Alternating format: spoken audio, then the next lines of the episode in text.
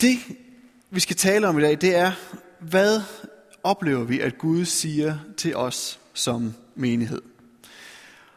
Det vil jeg gerne sige lidt om. Og jeg tror, det er okay, at vi bruger en søndag, øh, bruger den tid, vi har nu her, til det, selvom det er sådan lidt skævt i forhold til det, vi plejer at gøre. Vi har tre værdier i byens valgmyndighed. Vi lytter til Gud, vi går sammen, og vi giver til andre. Vi lytter til Gud, og det er noget, vi ønsker at gøre i vores hverdag. Vi ønsker at lytte til Gud på vores arbejdsplads, når vi er på studiet. Og vi ønsker at få øjnene op for, hvad er det Gud, han har gang i. Og hvordan er det, at han ønsker, at vi skal engagere os i det, som han gør. Og når vi i byens valgmøde nærmer os et årsmøde, og vi ligesom skal kigge fremad for det kommende år, så ønsker vi, at den værdi om at lytte til Gud, den står virkelig tydeligt frem. Så vi ønsker at lytte til Gud, for hvad er det, Gud siger til os som menighed for den kommende tid? I den her video, der var der ligesom sådan to ting, som blev fremhævet. Ikke? den ene, det var omkring det her med de studerende. Og øh, den synes jeg er nem, fordi jeg synes, det er så tydeligt, at Gud virkelig har betroet os noget, som har fået lov at udvikle sig. Og vi er i gang med ligesom at prøve at sætte vores ressourcer bag det, for at det får lov at blive til alt det, som Gud han havde tænkt. Så det skal vi jo bare blive ved med. Det andet fokus, det Jonas sagde med, at tingene udvikler sig og vokser, og vi tror, at den udvikling kommer til at fortsætte. Vi tror, det kommer til at fortsætte. Det er den lille sætning, jeg har lyst til at folde lidt ud i dag. Fordi hvorfor tror vi det? Det tror vi, fordi vi har en oplevelse i menighedsrådet om, at Gud han prøver at komme igennem med et budskab til os. Og det budskab kan måske opsummeres i, I har været tro i det små, jeg vil betro jer mere. Der har været øh, flere ord, sådan den seneste tid, som ligesom peger i den retning. Og vi tror, at vi med frimodighed skal lytte til de ord og tage dem til os, og at det også må forme vores fokus og vores prioriteringer sådan for fremtiden. Og jeg vil gerne fortælle om nogle af de ord, som vi oplever, der er blevet givet til os øh, som kirke i den her prædiken. Kan man måske ikke helt kalde det. Mere en tale vil det måske være. Noget af det, vi oplever, han har sagt til os. I starten af 2018, der øh, var øh, Maria og jeg en tur over at besøge Sandy og Annette Miller i England, og så tog Annette os ud i haven, hvor der stadigvæk lå sne, og så var der sådan en øh, vinterblomst, som kom op igennem sneen, og så sagde hun til os, jeg oplever at Gud, han ønsker at give jer det her ord. Der er forår på vej i byens valgmenighed. Og så knyttede hun det her skriftsted til fra Hoseas' bog. De skal blomstre som liljer og skyde dybe rødder som Libanons sædertræer. Hele tiden kommer der friske skud. Jeg synes, det var et meget opmuntrende ord at få. Og når jeg sådan ser på de sidste halvandet år i byens valgmenighed, så vil jeg sige, jeg synes faktisk på mange måder, at det har været forår. Så det ord til os, det synes jeg ligesom fik lov at folde sig ud. Jeg oplever også, at rødderne er blevet dybere, og vi har fået lov til at vokse mere sammen, og vi har også vokset dybere i hos Gud. Gå med ham, stol på ham. Og jeg synes, det er et dejligt ord, at der er forår. Jeg synes, der er meget håb sådan, og forventning i det. Men også sådan lidt ukonkret. Altså, det var ikke sådan, nu kommer der til at ske et eller andet. Det var meget sådan, forår. Dejligt, velkommen. Her hen over sommeren i år, så har vi så oplevet, at der er nogle flere ord, som øh, er kommet til os. Og vi oplever også, at de er sådan lidt mere konkrete. Og også nogle ord, vi skal tage til os, og som der må få lov at lede os. Her før sommer, så Henrik Nissen, som er præst i baptistkirken herinde, der havde vi en tidebøn her, og så øh, kom han hen til mig bagefter, og så sagde han, jeg oplever, at øh, Gud øh, har det her ord til jer, at I har været tro i de små, og han vil betro jer mere. Og da han sagde det, så kunne jeg straks komme i tanke om tusind ting, hvor vi har været tro i de små. Og vi virkelig havde strukket os, og man ved jo altid det, man selv gør, ikke? Når jeg sagde bare tak og tænkte, det var da dejligt, opmuntrende ord.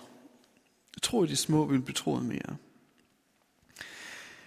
Så her før sommer, så er jeg med i sådan et præstenetværk i København, og der var en, af, som er med i det netværk, som sendte en mail ud til os alle sammen om en profeti. Og den starter ikke så godt, profetien, for der står en profeti til frikirkerne. Og vi er jo ikke en frikirke, men vi er alligevel en ret fri kirke. Øh, og jeg synes, den kategori der af frikirker, den, passede, den passer godt til os. Så jeg tror bare, jeg tror også, det er et ord til os, og et ord, som vi skal tage til os. Og øhm, profetien, profetien, den lyder sådan her. I skal forberede jer på vækst. Tilstrømning af mennesker. Vækkelse, vil man kalde det i gamle dage. Der er noget undervejs i Danmark, og det har været undervejs længe. Nu kommer første bølge. I skal forberede jer. For langt de fleste vil der være tale om en venlig bølge, en vækst, som hvis I er forberedt, vil føles som en venlig bølge, som om gulvet hæver sig under jeres fødder, og I vil blive kastet fremad. Men ikke voldeligt, ikke ubehageligt, ikke smadrende. En bølge, I har i vente. En bølge som et blødt skub opad og fremad. En kildrende fornemmelse. Altså, det er sådan et ord, som sådan er generelt til os menigheder. Og så fortsætter den til kirken af gule mursten.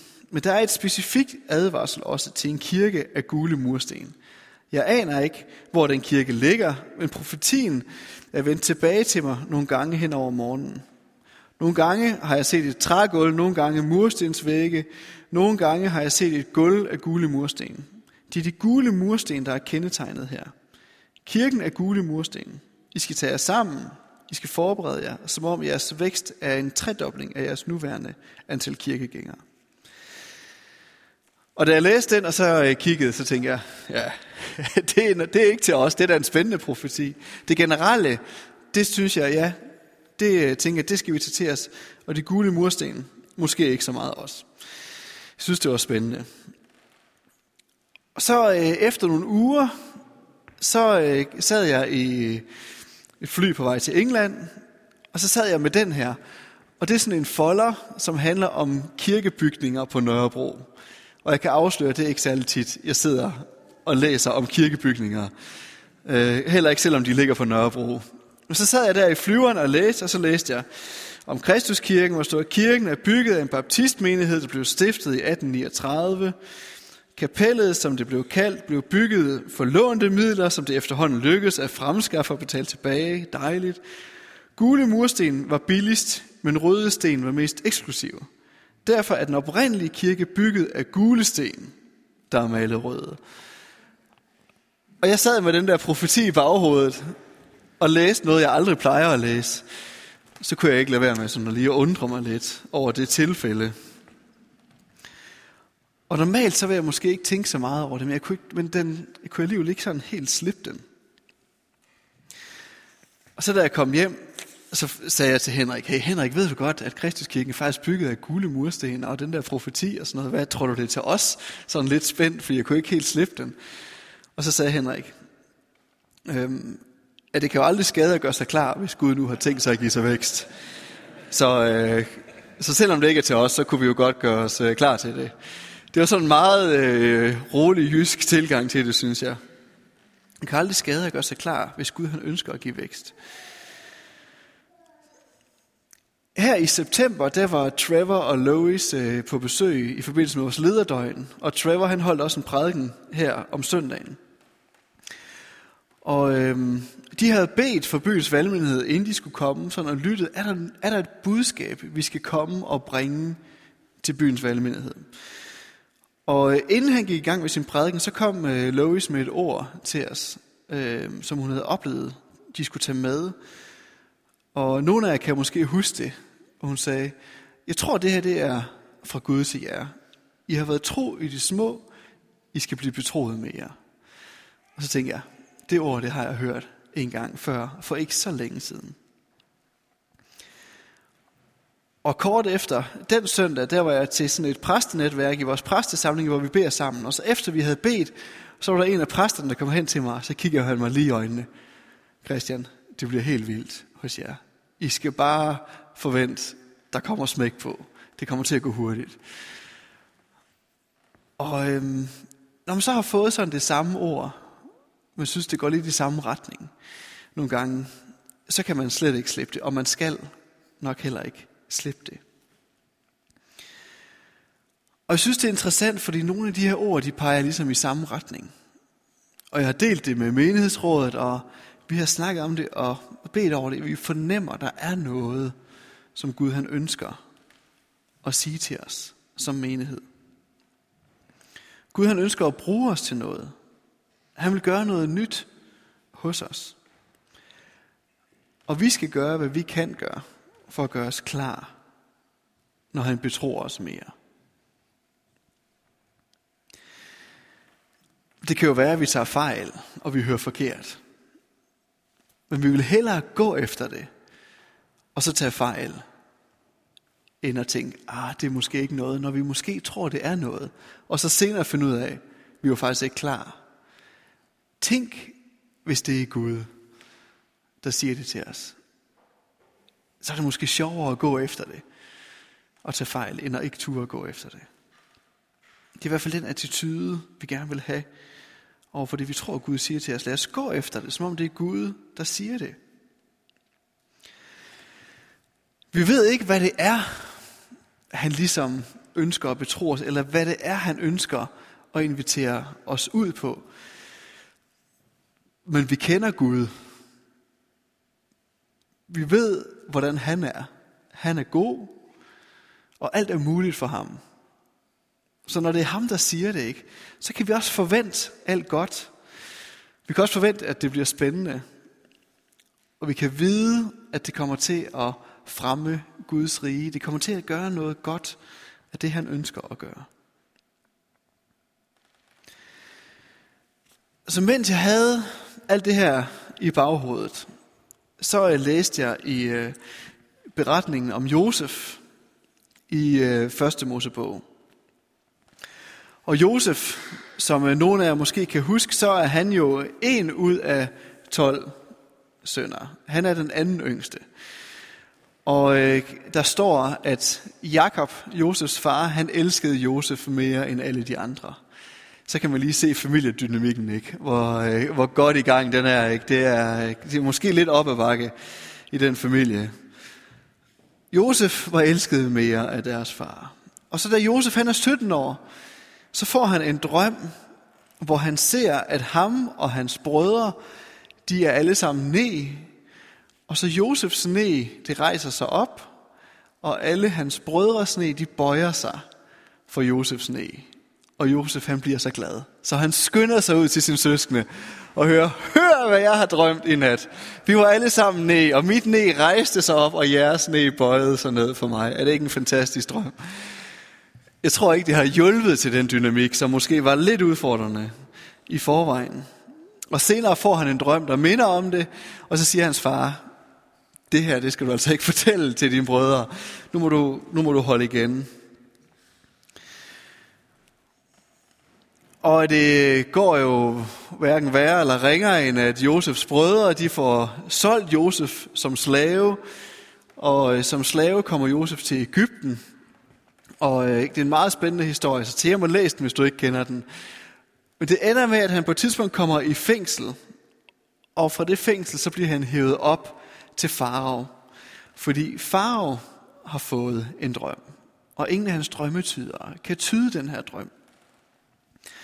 Og øh, så er der en, der kommer i tanke om, at øh, Josef, han kender til det med drømmen, og Gud har også givet Josef noget gave til at tyde drømmen. Så det kommer man i tanke om, og så hiver han ham op til Josef, der til Farao. Og så står der sådan her. Så jeg læser fra 1. Mosebog, kapitel 41, vers 15. I nat havde jeg en drøm, begyndte Farao. Ingen af de her mænd kan tyde den, men jeg har hørt, at du kun behøver at høre en drøm, så kan du tyde den. Jeg kan ikke tyde drømme, sagde Josef, men Gud vil åbenbare for Farao, hvad drømmen betyder. Så fortalte Farao ham sin drøm. Jeg stod ved Nilens bred, sagde han. Pludselig så jeg syv fede, velplejede køer stige op af floden, og de begyndte straks at græsse på bredden. Bagefter steg der syv magre og forsømte køer op af floden.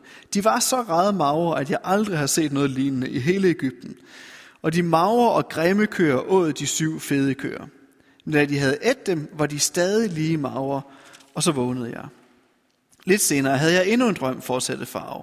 Denne gang så jeg syv fede og modne aks på et og samme strå. Med lidt efter skød der syv tynde og visne aks frem på strået, helt udtørret af østenvinden. Og de visne aks opslugte de fulde aks. Jeg har, øh, jeg har fortalt de to drømme til mine drømmetyder, men ingen af dem kan tyde dem for mig. Begge drømme betyder det samme, sagde Josef. Gennem dem har Gud ladet farve vide, hvad der vil ske i den nærmeste fremtid. De syv fede køer og de syv fulde aks er svar til hinanden. De syv gode år. De syv magre køer og de syv visne aks svarer ligeledes til hinanden. Det betyder syv år med hungersnød. Som jeg sagde før, har Gud med disse drømme afsløret for farvet, hvad han vil gøre i den nærmeste fremtid. I de næste syv år vil hele Ægypten opleve stort overflod, men bagefter kommer der en syvårig periode med hungersnød, og man vil glemme, at der var overflod i Ægypten. Hungersnøden vil have hele jorden. Man vil glemme overfloden, fordi hungersnøden bliver så hård. At far drømte to gange, Farao drømte to gange betyder, at Guds beslutning står fast, og at det, han har vist Farao, snart vil ske. Det vil jeg foreslå, at jeg vil foreslå, at Farao finder en klog og dygtig mand og lader ham administrere et landsomfattende projekt.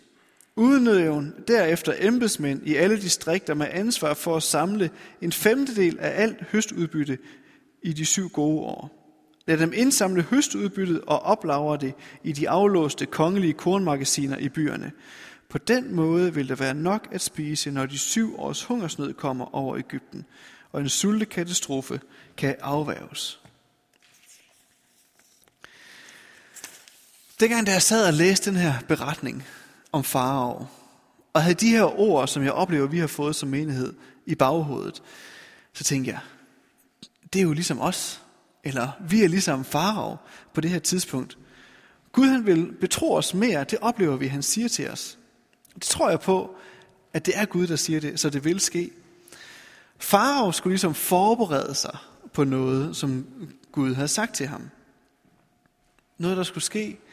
Og jeg tror på samme måde er invitationen til os, at vi forbereder os på noget, som Gud ønsker. Lad ske. I Fars tilfælde, der var det så dejligt konkret. Det var koren, han vidste, det var syv år, skulle bygge nogle siloer. Det var nok vanskeligt at få projektet gennemført, men det var alligevel konkret. Ikke? Han vidste, hvad der skulle ske. Men hvordan forbereder vi os, hvis Gud ønsker at betro os mere? Det er et godt spørgsmål. Specielt når man ikke helt præcis ved, hvad det er. Jeg tror, det er et spørgsmål, som vi i byens valgmyndighed må øh, reflektere over og snakke om. Snakke om med hinanden og snakke om i vores fællesskaber. Jeg ved ikke præcis, hvad det er, Gud han vil, men jeg tror på, at han vil et eller andet med os. Der er øh, nogle ting, som vi allerede er gået i gang med, øh, for ligesom at prøve at forberede os. På øh, staben, der stiller vi spørgsmål til hinanden. Hvad nu, hvis vi var dobbelt så mange? Hvordan vil vi arbejde? Hvordan vil vi prioritere, hvis vi var dobbelt så mange i byens valgmyndighed? Dobbelt så mange til gudstjenester, dobbelt så mange i fællesskaber.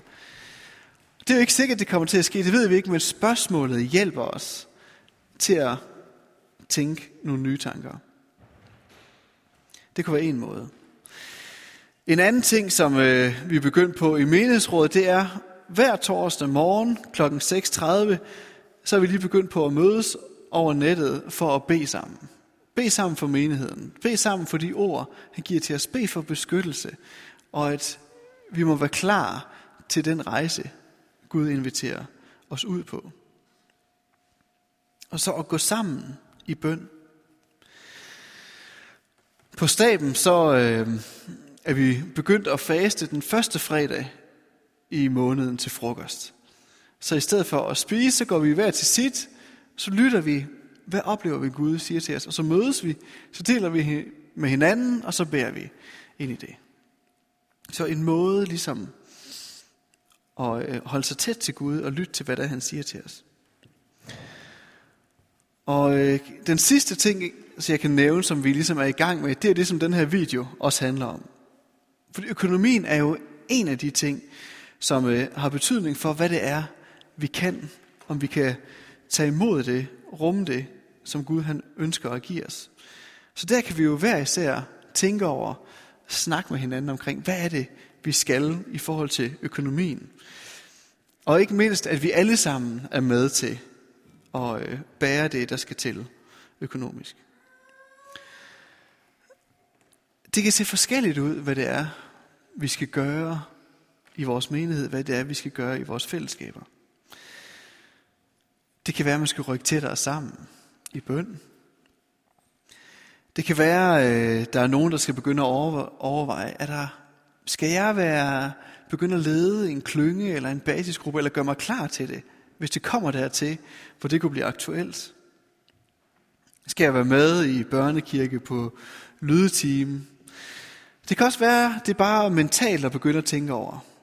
Okay, jeg har slet ikke lige tænkt, at nogen som helst ting skulle ændre sig. Og begynde at vende sig til den tanke. Det kan også være, at man siger, jeg, jeg kan godt nok overhovedet ikke rumme tanken omkring, at der skulle ske mere, eller vi skulle være flere. Hvem er det så, du måske skal vandre sammen med? Vandre tættere sammen med? Og så øh, være med til at bede for noget af det, der sker. Eller, men for at den situation, du er i, at du kan være med på vandringen, sådan som du kan. Det kan se forskelligt ud. Og Gud han ved, hvad der kommer til at ske, for han ved alt. Og vi ved, at han er god, og vi tror, at vi skal forberede os på noget, han ønsker og betro os. Her i øh, sommerferien, der var vi nede ved øh, Dedas strandene, hvor de gik i land nede ved Normandiet. Og så øh, var der sådan et citat af Eisenhower, som hang dernede for museet. Og der stod, Plans are worthless, but planning is everything. Og øh, da jeg læste det citat, så kunne jeg bare mærke, det der citat, Christian, det, tag et billede af det, mind dig selv om det. Og jeg tror, det er et godt ord til os. Planen, vi kender den ikke, og selvom man har en plan, så går det ikke altid. Sjældent går det faktisk, som man havde tænkt det ville. Men lad os forberede os på, hvad der måtte komme, og være klar til at ændre det. Jeg tror, det er første gang, at jeg har holdt en prædiken, hvor jeg starter med en video, vi selv har lavet, og slutter med en citat af en politiker. Men jeg tror altså, det er okay, at øh, vi gør det. Så man sidder og tænker, sådan en prædiken kan man altså ikke holde. Nu har jeg altså gjort det. Og jeg tror, det er helt fint. Og jeg har lyst til, at vi slutter nu her med at øh, bede helgeren om at komme og minde os om, hvordan det er, vi skal tage de her ord til os. Og øh, er der noget, han ønsker at sige til os i forhold til at forberede os på det, som han ønsker at gøre? Og øh, hvis du tænker, hvis du er gæst her ikke, og tænker, okay, det her det er virkelig den mest underlige menighed, jeg har andet ikke, der fandtes sådan nogen, ikke? så bare øh, gnyd, at der er stille herinde, og der er et kors, man kan sidde og meditere. Hvis du kommer fra en anden menighed, så kan det være, at du skal tage det her ord med til dig. Måske, hvis du kommer fra en menighed med gule mursten, hvem ved, om det er til jer. Men jeg tror, at vi i byens valgmenighed skal tage det til os og tænke over, hvordan er det, vi forbereder os. Gud ved, hvad der kommer til at ske, og han ved også, hvordan vi skal forberede os. Har I ikke lyst til at rejse jer op, og så lad os bede sammen. Og øh, lovsangen må gerne.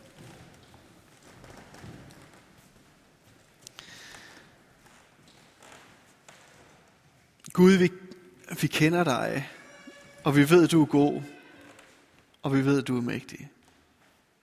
Og vi ved, at din plan er altid til liv og til frihed. Både for os selv og for alle i København. For alle i den by, vi er i. Vi ved, det er din plan.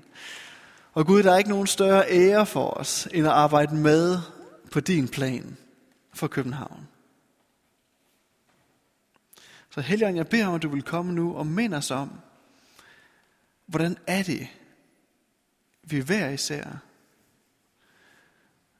kan arbejde med og tage fat. Hvordan er det, vi som menighed, som fællesskaber,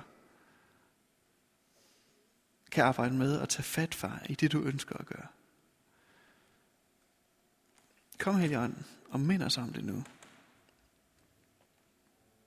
Kom, Helligånd.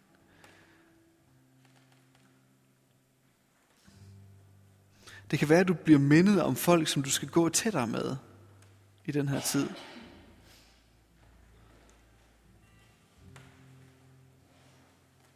Det kan være, at der er nogen af jer nu, der skal se på, hvad er det for nogle evner og talenter, Gud har givet dig. Måske nogle ting, som ikke er kommet i spil endnu, som du ikke er begyndt at bruge.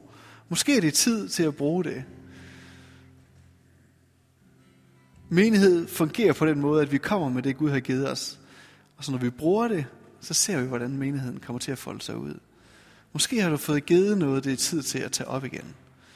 Og begynde at bruge.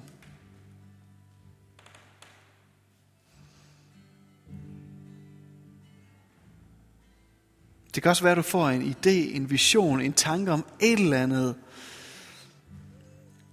hvor du skal strække dig, række længere ud, invitere nogen med.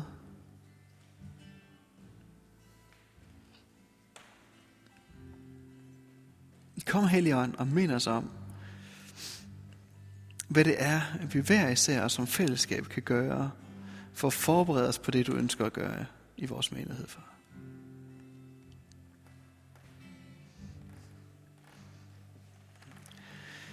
Vi vil øh, bare blive den her, blive den her lytten for Gud, for hvad det er, han ønsker at sige til dig. Og øh, vi vil meget gerne bede sammen med dem af jer, der har lyst til, at der er nogle andre, der lytter sammen med jer.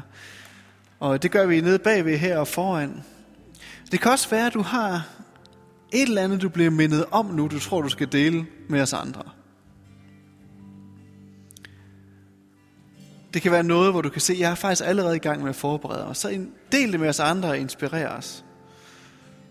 Det kan være, det er noget andet. Hvis du oplever et eller andet, så vær frimodig at komme herop og del det med mig.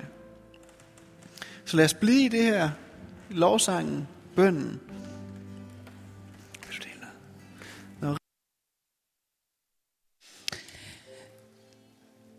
De fleste af jer ved, at jeg godt kan lide at bruge min, min krop i forskellige sammenhænge, og jeg bliver også mindet om, at jeg tror, vi skal bøje vores knæ, sådan helt konkret. Øhm, og gulvet her er lidt hårdt, men det kan godt være, at din knæ kan holde til det.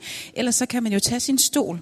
Og der var også, der sådan fik de her tanker, så tænkte jeg, det var måske meget symbolsk. Hvis nu alle dem, der har lyst, bøjer sin knæ, sidder på stolen sådan her, med korset i ryggen, med ansigtet ud mod byen. Og så vil jeg bede øh, en bøn, som jeg håber, I kan bede med. Øh, og man kan selvfølgelig sætte sig ned, eller hvad man nu vil. Så er I med på en eller anden form for knæbøjning. Så værsgo. Gud, vi bøjer vores knæ for dig, og beder for vores øh, by og vores land. Vi bøjer os ned og lægger vores egen øh, stolthed og ære til side, og beder for vores, vores land. Bær for de mennesker, som søger dig, og som ikke helt ved, at det er det, de gør. Bær for de ensomme. Bær for syge. Beder for dem, som kæmper med psykiske lidelser, depression og stress. Beder for unge, teenager og unge, der søger selvværd og værdi, anerkendelse i sociale medier og alle mulige andre steder. Bed for vores venner, familie. Må korset være den motivation og det drive, der gør, at vi lægger vores frygt, mindre værd som kristne til side.